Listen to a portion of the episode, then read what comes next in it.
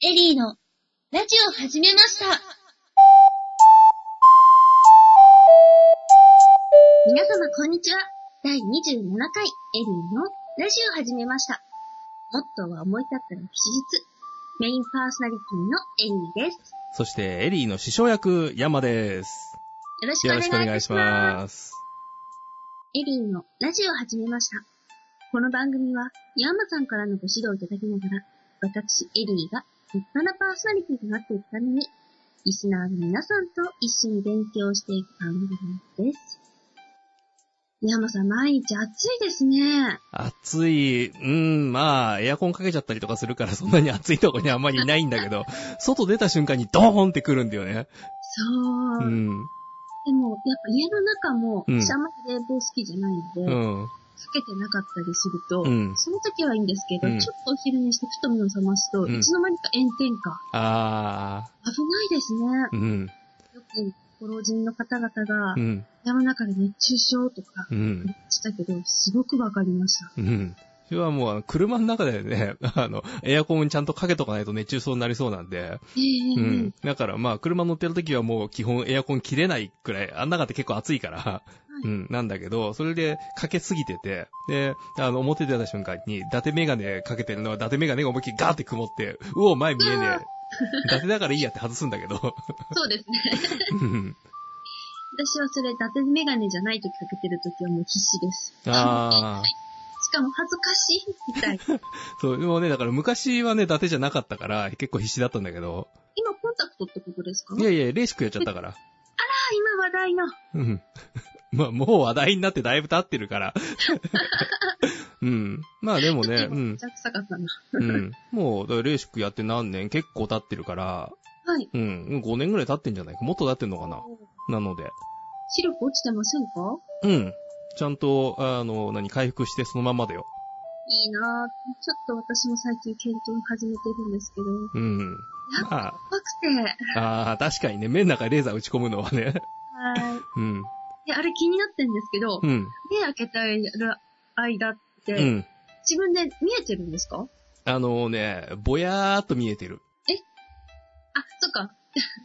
コンタクトも何もつけてないから、そもそも見えない状態だからってことですね。んあ、でもそう、コンタクトなしでも、なんかそれなりには見えるじゃん、ぼやーっと。でも、その、ぼやーっと見えてるはずのレンズの部分をこう、めくって中にレーザー打つから、それやってる間はもう絶対に焦点が合わないね、どこにも。う近くにも遠くにも合わない状態で、はいうん、完全になんかもやーっとしてる状態でやって、で、はい、最後、あの、閉じるよって言って、ペタって閉じた瞬間に、ダーンって見えるようになってて、えってなる。え、でも意識はある状態でやるってことですよあね。るよ。うん、完全に意識ある状態で、点眼麻酔だけで、だから痛くはないんだけど、はい。うん、っていう状態で、で機械のとこに寝させられて、で、はーい、行きまーす、あな何十秒行きまーす、で、カウントしてんの、横で、先生が。で、カウント終わったら、はい、いいですよ、って言われるっていう。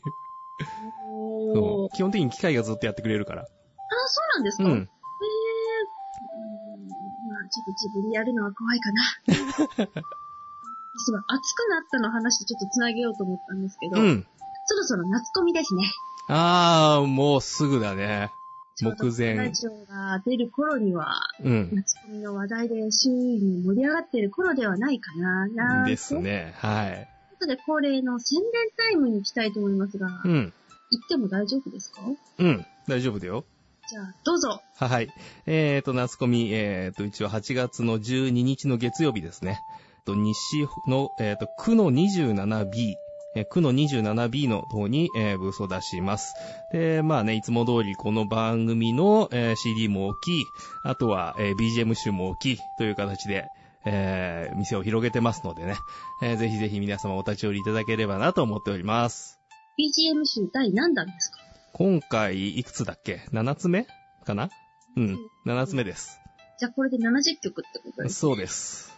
ぜひ皆さん足を運んでください。はーい。私の方からも、うん。えっと、私が今回スペース落ちました。まあら。あ、でもあの、東ホールのうん。タ 19A、うん東ホールタ 19A というところの、うん。秋の秘密結社様にて委託をさせていただく予定です。おう。期間3冊と新刊ということで、うん。と別のお友達と作ってる、作る、過去、作る予定かなうん。ゲームのプレビュー本を作ってみました。ほう。もしよろしければお手に取っていただければ幸いです。はい。まあ、西まで来る余裕があれば、うちに委託で置いといてもいいよ。本当ですかうん。何冊置けます何冊、別にどのくらいでもいいんじゃないかそんなに山盛り持ってきても邪魔なだけかもしれんけ ど。えっと、う E54 冊。んうん。じゃあお邪魔しようかな。うんうん。ということで、ちょっとまあ、やっうちのブースでもね、あの、このエリーちゃんの、えー新刊が買えると。はぜい。ひよろしくお願いいたはいし、おます。願いします。あ、恒例の、うん。たなんだでしたっけ、宣伝タイム。宣伝タム。イム。はい。こちらにできて、うん私満足でございます。はい。いつも忘れて、あ、とかやってたの。まうん。あ、ではそろそろ、はい。ラジオの本題に本題に。行きま、行きたいです。はい。えっと、今回本題として持ってきましたのうが、ん。私、声でお仕事をっていうタイトルをサブタイトルで持っていきたいと思いまうす。んうん。まあどこの漫画だろう。いやまあね、そんなタイトルの漫画もありますけどね。はういん。前回、うん。舞台のお話をお伺いしまして、舞台はい。役者から見たラジオを行うにあたって、うん。というようなお話をいただきましたうよんうね、ん。考えてみたら、今まで他の声で、うん。声を使ってのお仕事うんについて、そこから持ってこれるラジオの話ってうん、たびたび聞いてはいたんですけれどうも、ん。ちゃんとまとめて27回という回でうん、改めてお伺いしたいなと思ったんですが、うん山さんよろしいですかはい。じゃあ、その声関係の仕事、いろいろの話から、今日は入っていくということですね。はい、わかりました。よろしくお願いしま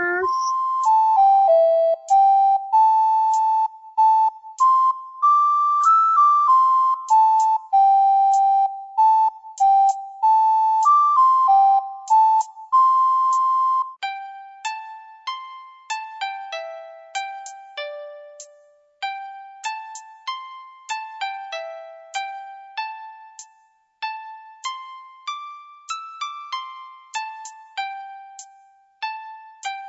でも私思ったんです。うん。声でお仕事ってどんなお仕事があるんだああ、まあ確かにね、声を使う仕事って、でも意外といろんな、何さ、細かい職種に分かれてるっちゃ分かれてんだよね。私が思いついたのが、うんやっぱり有名なところで声優、うん。で、あと今回のラジオのパーソナリティみたういな、んあ。と、政治家さんたちのうん車に乗ってる人のうんアナウンス嬢って言うんでしたっけああ、ウエス城ね。、ウグイス嬢そうそうウグイス嬢。うん。まあ、あと、ね、よくデパートとかでアナウンスをする人うんうん うん学校とかだと校内放送のうんう人、ん。 うん。以上みたいな。あはあ、なるほどね。出てきたのはそのくらいか。いうん。あとはまあ、そうだな。えっ、と、ナレーターとかね。ああーとは、あの、CM の、えー声当ててる人とか、ああいうのもいるし、で、あの、サウンドロゴのね、その、何、タイトル、タイトルっていうか、会社名だけでしかやらない人とか、あとは実際にその本編のアテレコをしてる人とか、うん。あの、だから、なんていうか、その、出演してる人が直接喋ってるのもあるけど、そうじゃなくて、うん。あの、コマーシャルでもさ、その、な、な、誰も出てきてないのに声が当たってるやつとかあるじゃん。はい。うん。ああいうのも、あの、声を扱う仕事の一つなのね。はい。うん。であとは、そうだな、えっ、と、まあ、パーソナリティ系の人が他でやるのとして、あの、MC? あーあの、イベントでね、ええあの、まあ、司会とかやったりするようなのもあるし、あとは、そうだな、えっ、とね、その企業なんかでその説明えーのこう VTR とか作るときに、そこにあの声を当てる VP って仕事があったりとか、ううーんん。まあ、なんていうかそのこう声を当てるっていう意味では、いろんなものにあの当てるものはあるんだけど、それぞれこう少しずつなんか特化分野みたいな感じで違いがあるので、ううんん。そう。それこそ、電車、鉄道とか乗ってる時に、あの、次の駅どこそこですとか、あのバスなんかでもあるじゃん。はい。うん。あの、次の停留所はどこそこですとかねう。ああいうの当ててるのも、そう、声の仕事をしてる人が当ててるから。うん。やっぱりね、それはね、あの、普通の、その、受付のお姉ちゃんとかが当てることもあるんだけど、うんそれだと、やっぱりその、何、表現が違うからって言って、その、プロの人に委託するっていうのがある。思ったより結構身近なんですね、プロで仕事されてる方って。そう。あの、一部の企業なんかだと、あの、留守電のメッセージとかね。はいあの、うん。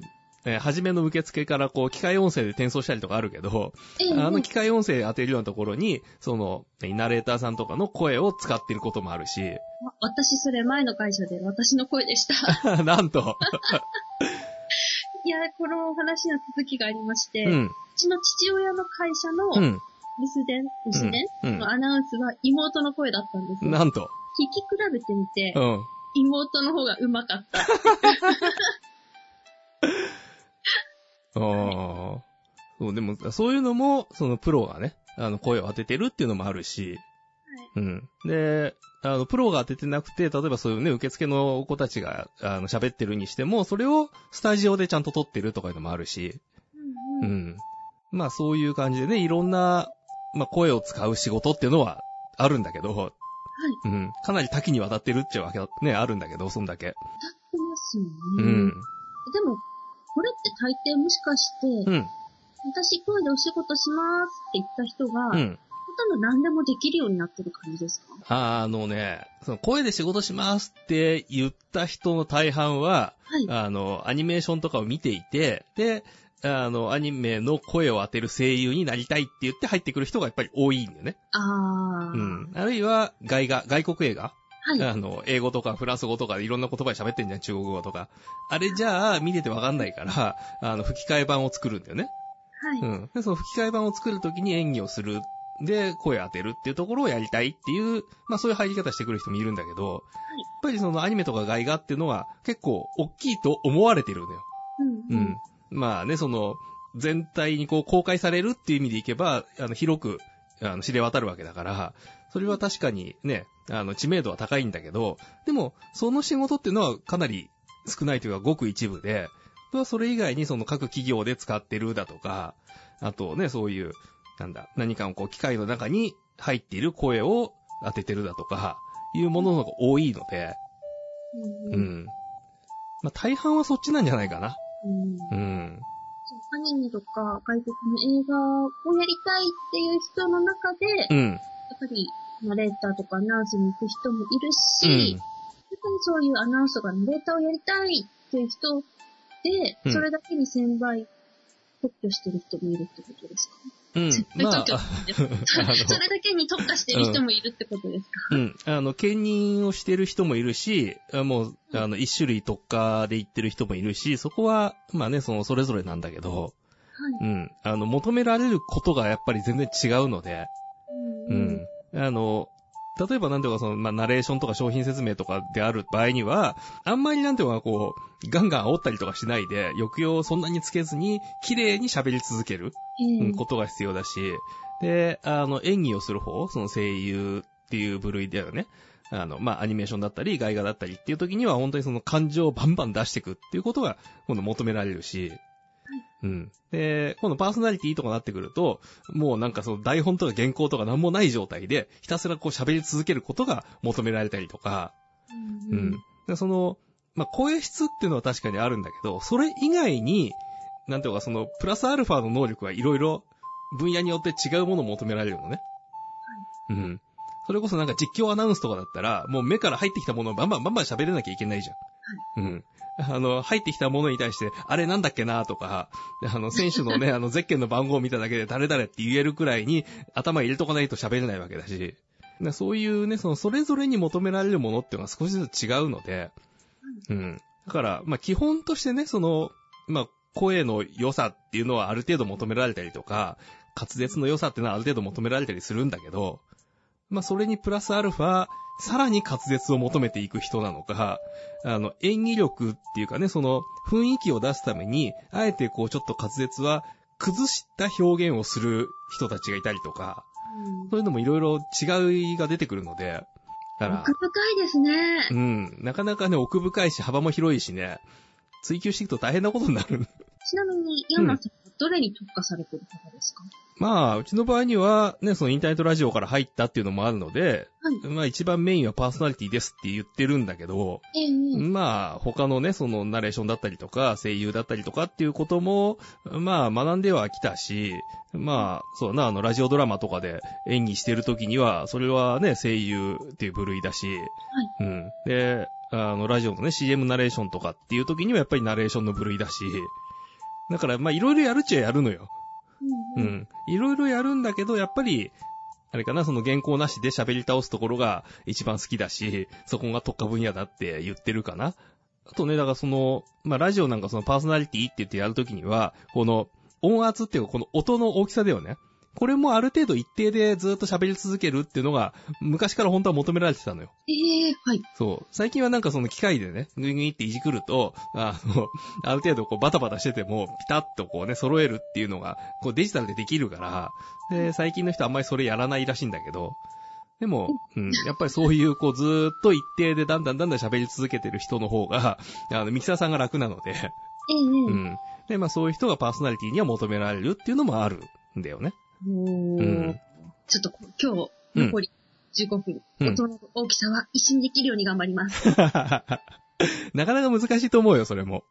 難しいだろうなっていうのも分かってます。うん。そう。あのね、そう、音をずっと一定で喋るようにする練習っていうのは、この、自分で録音しながらね、あの、な録音しながらだとこう、デジタルでやると波形がずっと出てるから、この波形を見てて、だいたい同じくらいの大きさになるように、このマイクの距離とかね、考えながら喋ってるっていうのを練習すると、ピターっと揃った音が出るようになるんだけど、はい。で、だんだんね、それ慣れてくると、返しっていうこのヘッドホンから自分の声が返ってくるんだけど、この音を聞いてると、ああ、今このくらいの音量だなっていうのがわかるようになってくるんで、おーうん。そうそう、そこで判断すると、もう最近はね、はい波形見てなくても、だいたいこのくらいで喋れば一定だよねってなってくる。はい。うん。で、でも一定で喋ることに慣れすぎちゃうと、今度はその抑揚をこう、何、ガンガンつけて、演技、表現をしていきなさいって言った時には、なかなかそこから、なんていうか、その枠の外に出れなくなってくるので、ん難しい、そう。だからそこでこう特化分野っていうのがある程度分かれてくるのよ。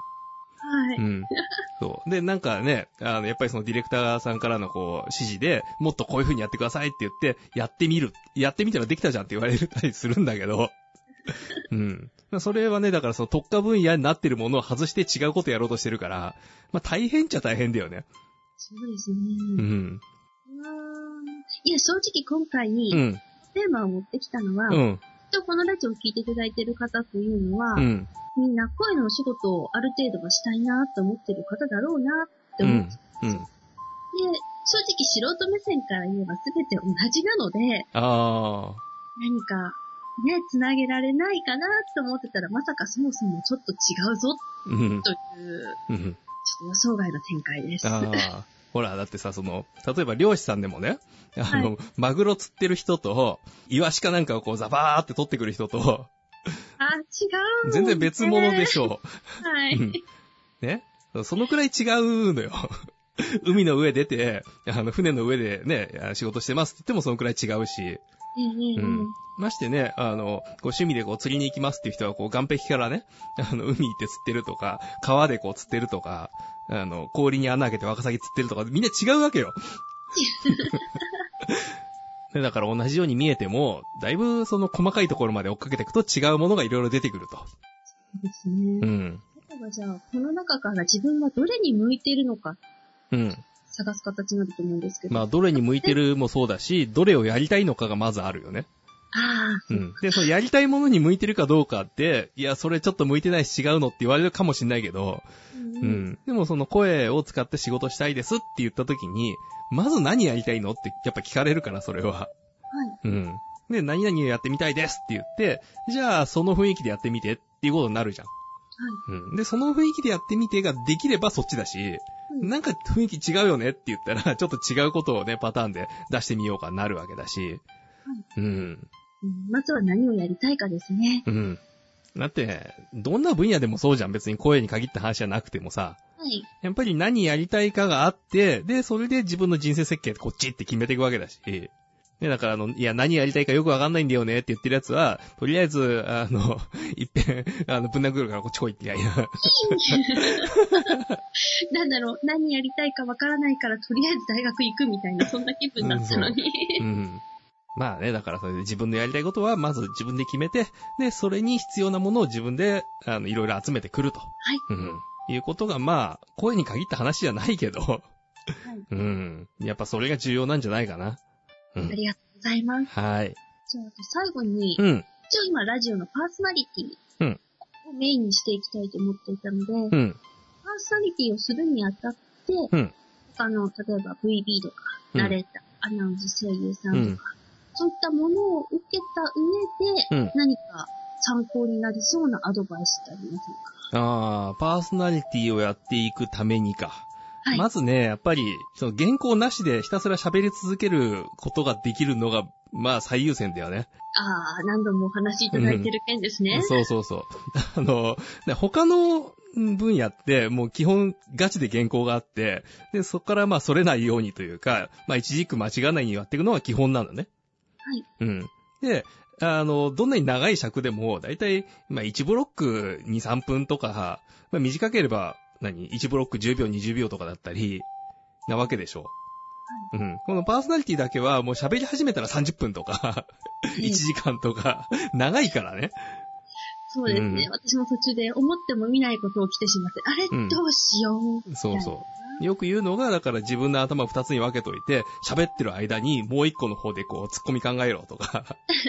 うん、まあね、それ二人とか三人でやってる時には、相手が喋ってる間に次何しようって考えてりゃいいんだけど、はい。うん、一人で喋り倒す時にはそういうね、ちょっと頭をこう、分けて使うっていうのが必要になってくるとか、えーまあその辺が特殊っていうのがまあ一つだよね。はい。うん。で、あともう一つは、だからそれをやるためには、まあある程度ネタがなきゃいけないと。と言っても、あの、ネタ帳用意しといてもしょうがない話なんで、 うん、あの、普段からこうね、その生活の中で、あ、あれネタになる、これネタになるってのが探して持ってる。っていうのが、まあ必要じゃないかな。う。うんん。あとね、あの、パーソナリティをやるんであれば、意外と、あの、声を作る必要はないので、はい。うん。あの、自分の地声でひたすら喋り倒せばいい。うん。うん。まあ、地声で聞きづらいなと思ったら、ちょっと作った声っていうのもあるけど、はい。あの、俺の場合には、あの、地声で普通にやると、あの、トーンがもうちょっと下って低いので、あうーん。それよりは、やっぱり聞きやすいようにするには、ちょっと高めにしといた方が聞きやすいかなってのがあって、うん。で、使ってる声はちょっと上げ気味でやってるんだけど、ううんん。でもなんていうか、あの、ちょっと格好つけた番組やってっていう、あの、オーダーであれば低い声で、あの渋い声でやったりとか、あるんだけど、はい。うん。まあ、それはね、あのまあ、マイクの性能とかにもよってくるし、いろいろその兼ね合いが難しいので。で、まあね、そのポッドキャストの場合には大体このくらいのトーンで喋ってることが多いかな。確かに、うん。この声をよくお伺いすることが多いですうね。ん。そう。で、まあね、その喋るペースを、まあこういう番組だからこのくらいのペースで喋ってるけど、本当はもうちょっとゆっくり喋る方が、電波で出してるような、あの AM とか FM の番組向きだったりとか、うええええん、いうのもあるんだよね。ううんん。そうだからそういうのをいろいろこう、なんていうのか、突き詰めていって、で、あの、引き出しとして複数持ってて、使い分けることができるようになってくると、はい。そうすると幅が広がってくっていうとこじゃないかな。 はい。ちょっと思ったよりお多いんですけど、うんまあここまで何度もお伺いしてることとはほとんど同じなんだなっていうのを思いました。そうそうそう。だってね、この番組のシリーズ自体が、あの、実際にその、ラジオをやっていくためにはだから、それパーソナリティのことばっかり喋ってるわけじゃん、基本。うん。でそっから外れた声優やるにはとか、ナレーションにはみたいなことやっていくと、あの、いつもと違う、あの、なんていうか、トークが出てくるかもしんないけ ど。うん。そうですね。もし、うんそろそろ、もし声優の話を聞きたいとか、うん。そういうお話がある場合には、ぜひメールにてご相談ください。はいもしかしたら取り上げさせていただきます。はーい。私一人がやり聞きたいって言ってもね、うん。シナーさんの中で、よ、そんなの要望してないしって言われてしまえばそれまでなので、いやいやそれは聞きたいっていう言い切っちゃえばいいの。もう言い切っちゃえばそれでそこ行くから。あ、本当ですか次回以降のネタということでメモしておきます。はい。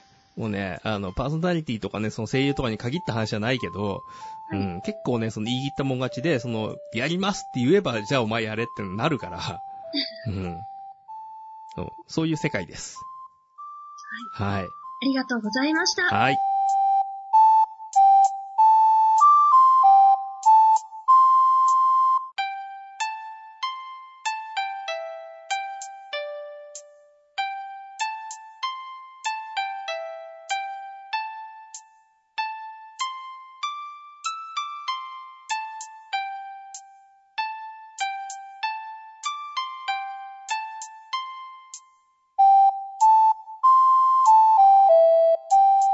いや何度もやお伺いしている話とはいえ、やっぱり重いですね。あやっぱりちゃんと自分の中で噛み砕けてないんだなって思いました。ああ、でも、ある程度できているようにはなってきてるんじゃないかな。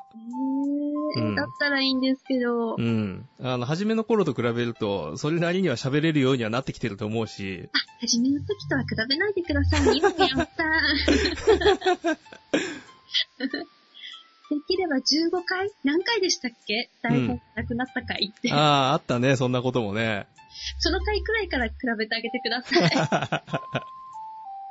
でもあの、今回、うん先ほどパーソナリティとして初めにいただいた、うん。ゲイポーなしで話し続けられるようになること。これはできるようになってきたんじゃないかなーって勝手に思ってるんですけど。ああ、まだあれじゃないかな、原稿なしで喋ってるところに対して、なんとなくツッコミを入れてるくらいじゃないか ああ、それは言わないお約束。だって、じゃあどうぞって振ったって喋り続けないでしょ、多分。うん、困ります。うんそうそれがね、だからそうソロでダーッと喋れるようになってきたら、また変わってくるけど。うん じゃあ、ちょっとそろそろ、うんソロ、そろそろ、うんそろそろソロの番組。あ、ソロが揃った。うん。でも、そう、ソロ会とかね、またやって、はい、じゃあ30分喋ってねって 言って振るとか。今そこは前向きに考えるということで、さはい。すがに今日も暑いので、うんバテてきてしまいました。いや、はい。 30分ってこんな長かったんでしたっけいや、こんなもんだ よ。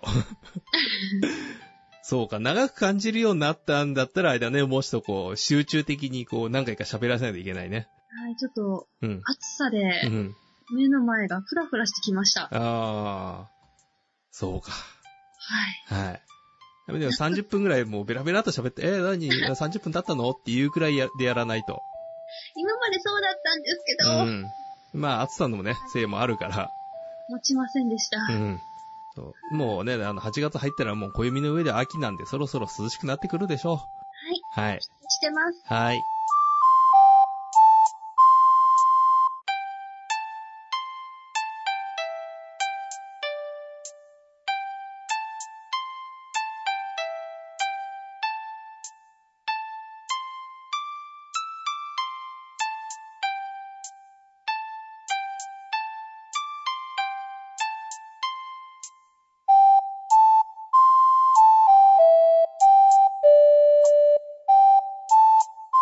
それでは、そろそろ、エリーのラジオ始めました。第27回のお別れのお時間です。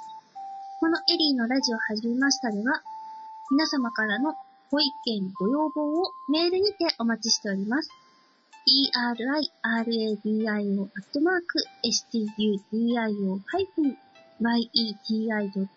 eriradio.studio-yeti.co.jp エリラジオアットマークスタジオ -et.co.jp までできればどんどんお寄せください。それでは今回の放送もお相手は私エリーとヤンマでした。次回の配信をお楽しみに。お楽しみに